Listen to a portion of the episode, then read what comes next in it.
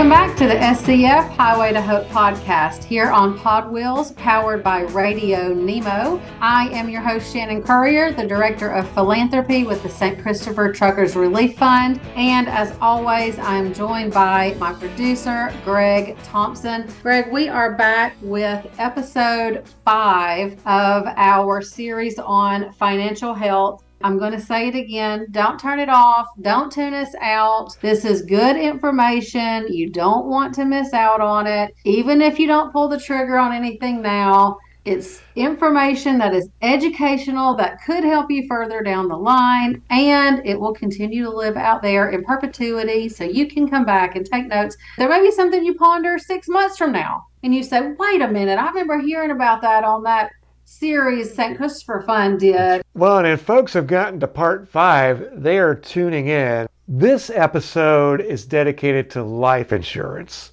And if you're like me, you can be superstitious, right? You're like, am I going to die here in the next two weeks? And as we've said many times, nobody knows. In fact, just earlier this week, somebody that's maybe three months older than me was the picture of health, a Navy veteran, a dad, and had just started a new job he dropped dead at his job. It just made me think about do I have my bases covered? And yes, I have life insurance. Yes, I have a will. I know that a lot of our listeners out there do have some of the basics in place. Hopefully, you have life insurance. Hopefully, as we talked about in the earlier episodes, you have health insurance. But this series is really designed for us to pause, to look, to consider all of those things that could happen because, Shannon, as we've discussed with life insurance, it's not about you, it's about your family, it's about the folks that you want to make sure that you take care of.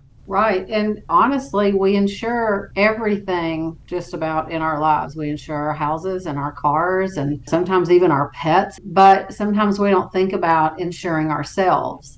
We should. It's really not about you. It's really about if something were to happen to you, what kind of financial shape are we leaving our family members in, our kids in, whoever the beneficiary of that policy how are we leaving them? Do they have the funds they need to bury us or cremate us? Do they have the money to pay off a house if it's needed or even stay in a house if needed? There's a lot of grief that goes along with death, obviously, from a family this kind of policy, a life insurance policy, takes some of that stress off and allows a family to grieve because they know the financial part is taken care of at least for a little while. So it's super important. Absolutely. And one of the things that I really like about this episode is that it goes beyond life insurance. We talk about short term disability and we talk about long term care. These are things that can be uncomfortable conversations. Again, if you're superstitious like I am, or you just don't want to get there, but to make sure that you have yourself properly covered, because Shannon, you guys bring this up in the episode. Unfortunately, in this industry, lifespans on the average are much shorter than average lifespans in other industries. We're talking about early 60s is the lifespan of the professional driver. That's just on an average but it's a reality. So when you look at life insurance and you look at short term disability, another thing that Sarah brought up in detail, which is long term care insurance, these are things that as we build our financial house and we want to make sure that we're taking care of our family, we have all of these aspects in place. So our family, those beneficiaries, they are taken care of, and we're not a financial burden to them because of what we didn't do to prepare for this. Right. And again, we talk about several types of insurance in this episode. Again, it's not take everything out all at one time. That's difficult to do if you don't have any of these coverages. You could be looking at quite a bit of money all at one time. And that depends on your age. But can you take out one? And then, as you are in a better financial situation, go back and add the next one to your financial house it's like having file folders. Okay, we've got something in this one, we've got this one taken care of, and now we're used to living on this amount of money after having life insurance taken out or health insurance taken out. Now I'm comfortable living on that. Can I do without another $40 a month or $40 a week, whatever it may be? I don't know what the numbers are for each individual person. So I'm just throwing numbers out there. You can check those boxes off and add and make your financial house stronger and stronger and stronger as the years go by, which makes your legacy for your family stronger and stronger and stronger as well. Well, let's take a listen to part five of our financial health series as Shannon talks to Sarah about life insurance and other coverages. We're back and we're talking with Sarah Collen from New York Life. Sarah, can you talk to us a little bit about life insurance? I think this is probably the most controversial type of insurance there is out there. People either love it and they get it, or they stay as far away from it as possible. And I think that this can be a very confusing sector of the insurance industry because, on one hand, it seems very black and white, like life insurance, it pays out when you pass away. That is in part true and in part not. There's a lot of different types of life insurance out there, and you got to have the type that is right for you and your family and your finances. But especially in the transportation industry, we see most of the drivers that I work with are actually extremely underinsured. And that's because, not in all cases, but in a lot of them, they are the primary income earner. They're away from the home. So a lot of them have families, a lot of them have children. And because they're away from the home for such extended periods of time, usually the wife does not work. She's at home taking care of the kids. Or if she does work, it's part time. She's bringing some income in, but the majority of that household income is coming from the driver like you said with the health stuff and the heart attacks we always think it's never going to happen to us. And i think that's a similar thing when it comes to how long we're going to live is we all like to think we're going to live as long as possible. And that just isn't the reality for most of us just anyone in general, even outside of the transportation industry, but specifically in the transportation industry, I don't think that everyone really thinks about the impact that an early death has on a family, especially when there are children at home, especially if the wife isn't working or she's not bringing in a lot of income. What happens to that household if the father passes away early? Maybe that household is used to having $75,000, $100,000, $150,000 of income come into it. And without that driver anymore, two, three, four kids that are under 10 years old, a wife who's busy taking care of those kids. Now, if the wife has to go and work, now she has to pay someone else to take care of the kids. It's already a very emotional situation when someone in a household passes away earlier than expected. And then if you add on financial stress, it just makes the situation like hot lava. It's awful. I think one of the first things that wives ask when their husbands pass away is, Did he have any life insurance? The worst thing is when we have to say no, or he decided not to opt into it. It's an important piece of the protection and the foundational layer of the house. And that goes to say, if the wife were to pass away, it's important for the wife to have it too, because if the wife were to pass away, now the husband isn't at home. His job requires him to be away from home. So who's going to take care of the children? There's a lot of scenarios. There's a lot of women on the road now. There's more and more women on the road. And some of those are single moms who have maybe grandparents that have stepped in to mm-hmm. help so this mom can make the money that she needs to make to support her kids. There's just a lot of extended families out there as well. There's a lot of stress. And then if that person that has the income has to come off the road, where does the income come from? Exactly. And I think it's so funny because my husband and I, we have an eight month old, and I stayed home with her for the first six months and worked from home. And it wasn't that difficult. It got very difficult once she started moving and babbling. We had to find a babysitter, and we have a part time babysitter. And my husband was kind of like, oh, we just bought property. Like now we got to pay a babysitter. And I'm like, whoever's not watching the children, they don't think that childcare is an expense when the homemaker or the wife is a person at home with the kids. It's almost like it's free, but it's really not free. If that person is no longer able to take care of the kids or they're not here, like it actually becomes a pretty large expense, especially if you're looking to bring someone into the home that was doing what that wife was doing. They're, they're home with the children, they're interacting with them, they're doing hands on activities, they're cooking that is expensive. That's a nanny. You're going to have a live in nanny. And most people aren't going to have a live in nanny if a wife were to pass away.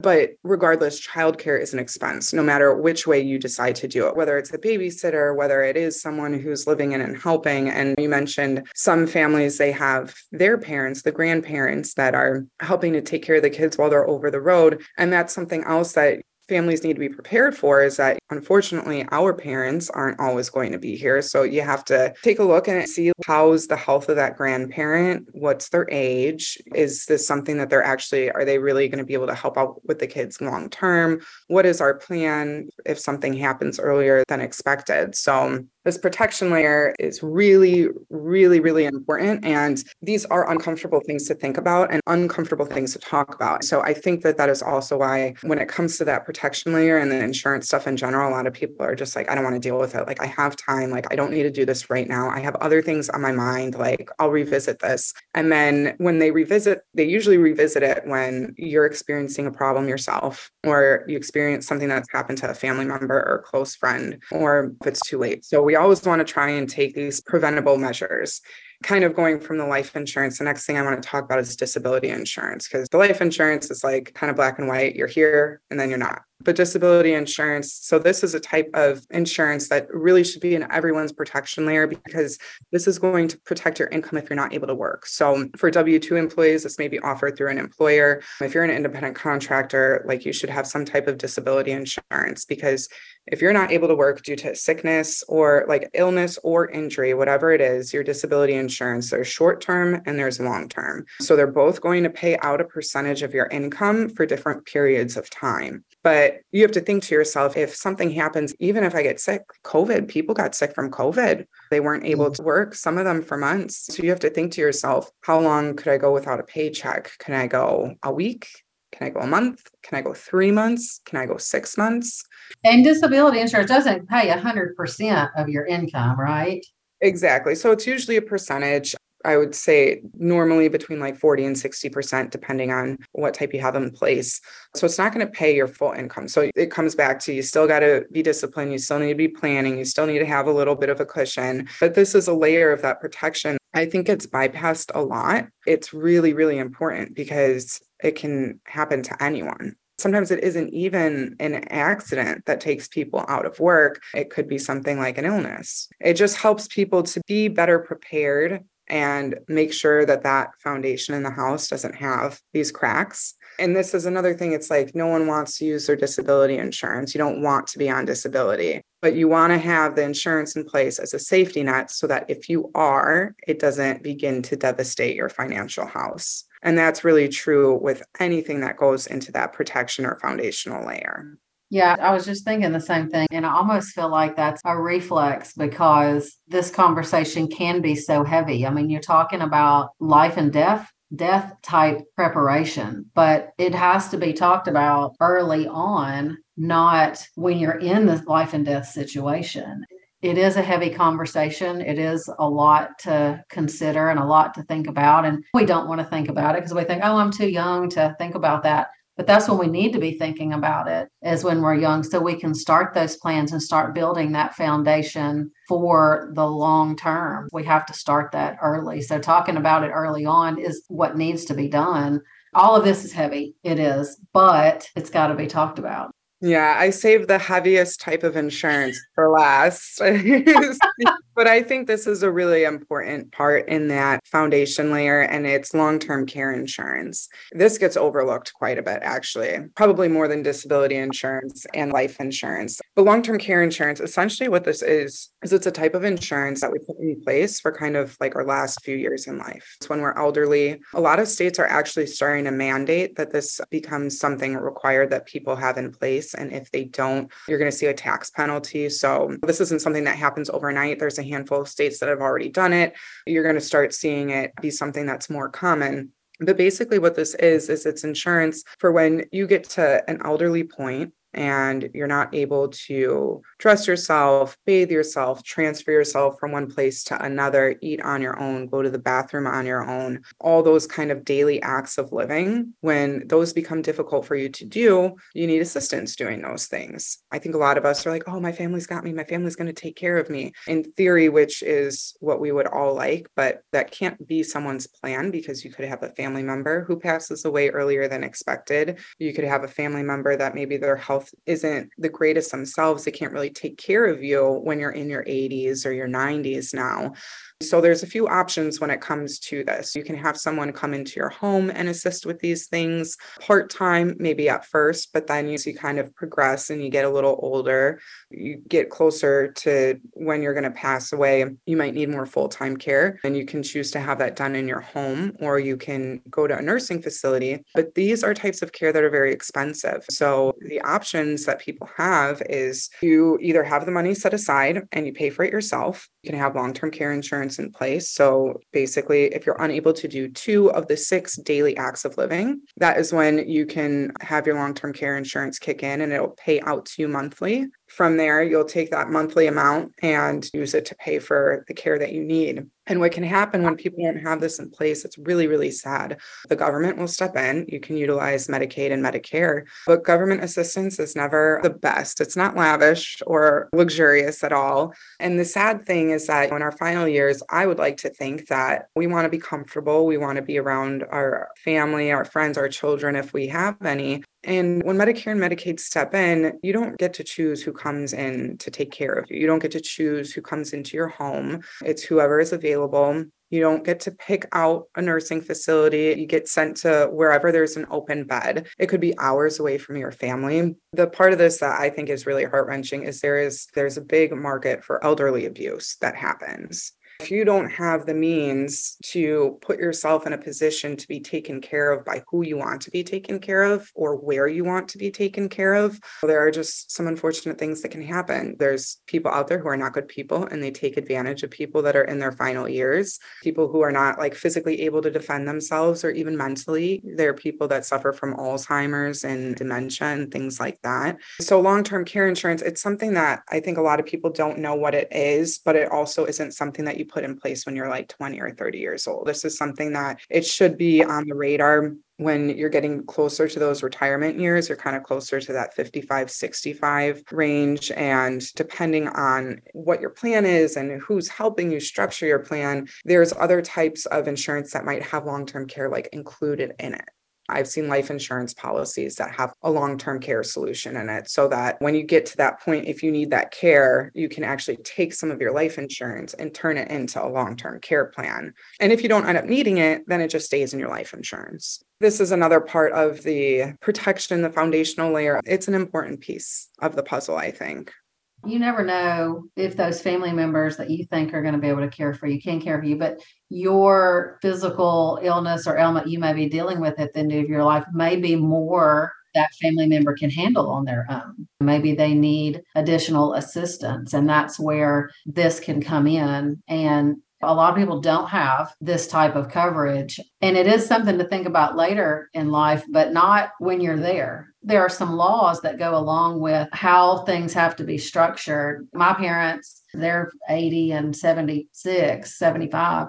They don't have long term care insurance. I'm an only child. Luckily, they live like 30 minutes from me, so I can get to them easily. They're still living on their own. But starting to deal with this now, if you're not able to financially do it yourself without long term care insurance, the government will come in and they'll take assets to cover the cost of this care that the government will need to provide for them. So these things you think, oh, my parents are going to leave me this house and these cars and this money or whatever, that won't be there. The government will take that to cover the cost. A nursing home, the government will come in and take those assets and take that money and again leave you without what you thought you were going to have.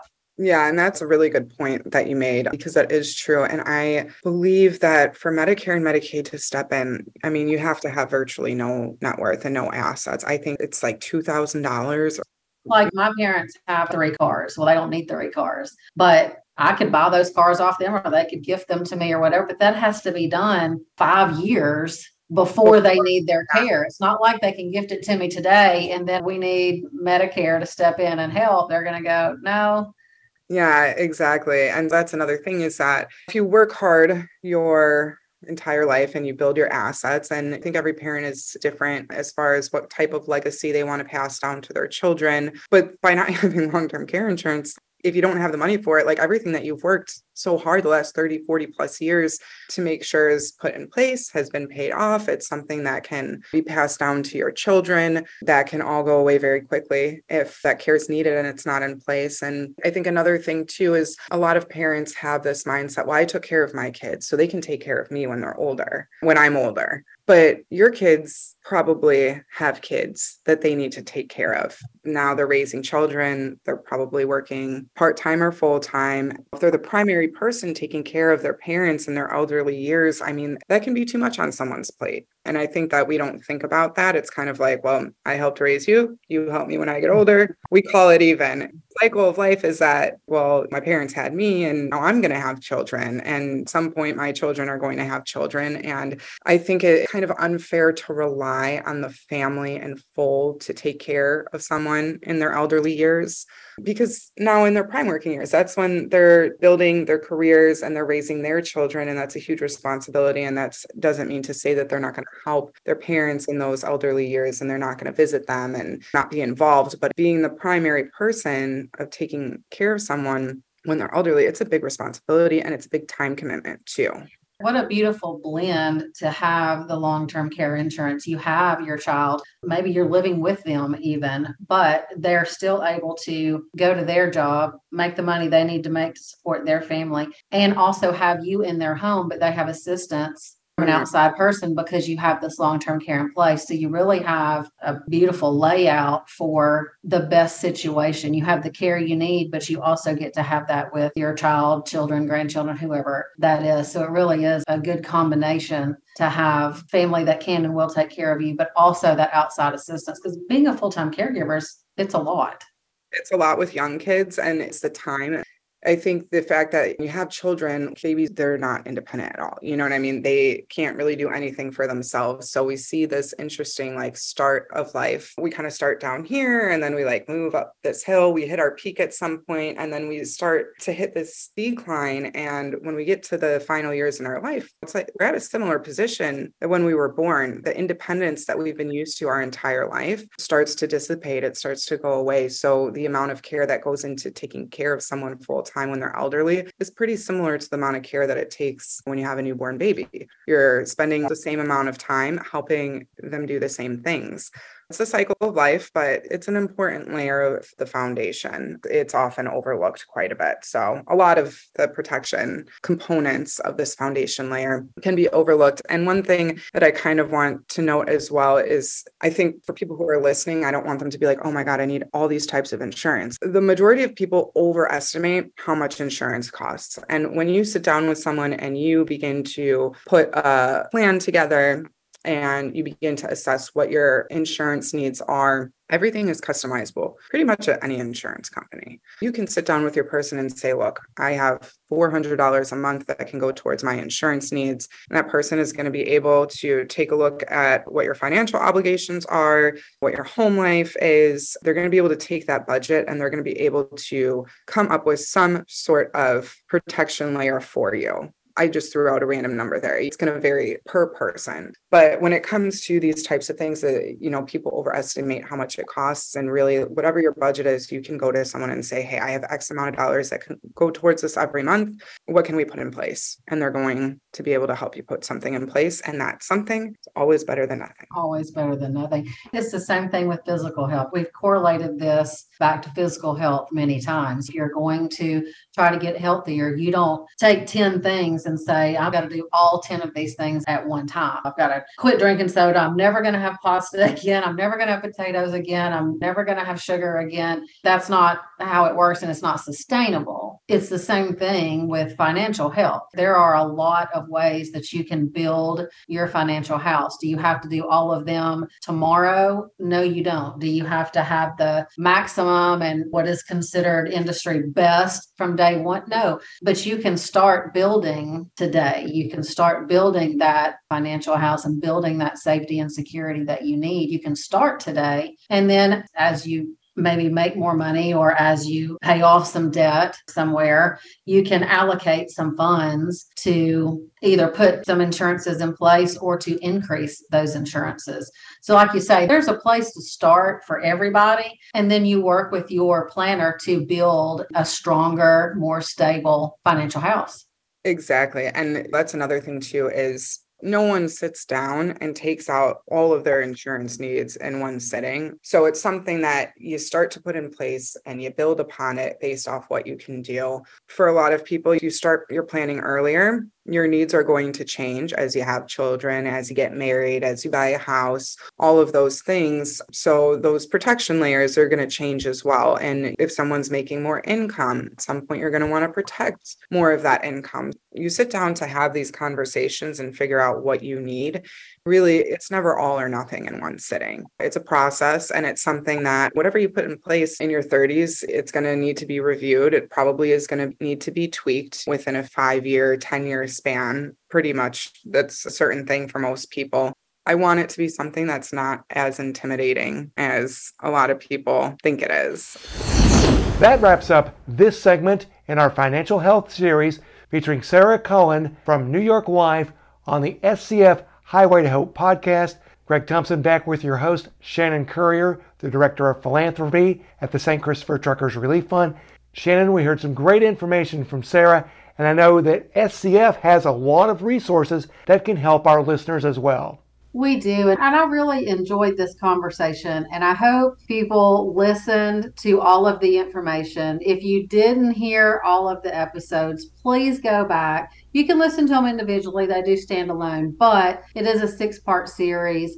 Listen and ponder what might be a next step for you if you need to take some of these steps it's a lot of food for thought. It's a lot of education. It's a lot of things to consider in order to make your financial health stronger, to give you peace of mind for you and for your family further down the line. We have a ton of resources on the St. Christopher Fund website. We so appreciate Sarah from New York Life sharing. We will have her information available as well if you would like to reach out to her. She is not making anything off of this. There's no sales pitch here. But if you don't know where to start, she would be a good place to start if you're wanting to put something new in place and really start to build that strong foundation or add to an already strong house that you already have.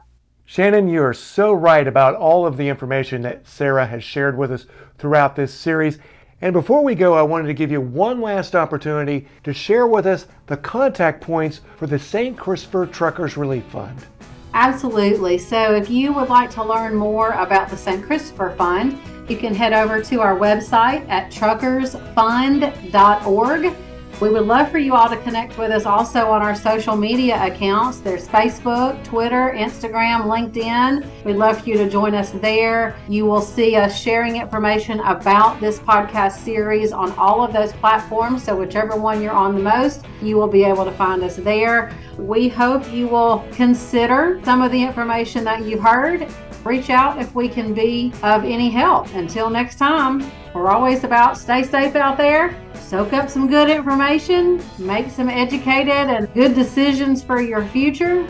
Put a smile on your face. Have a great afternoon and say hello to a fellow driver out there on the road.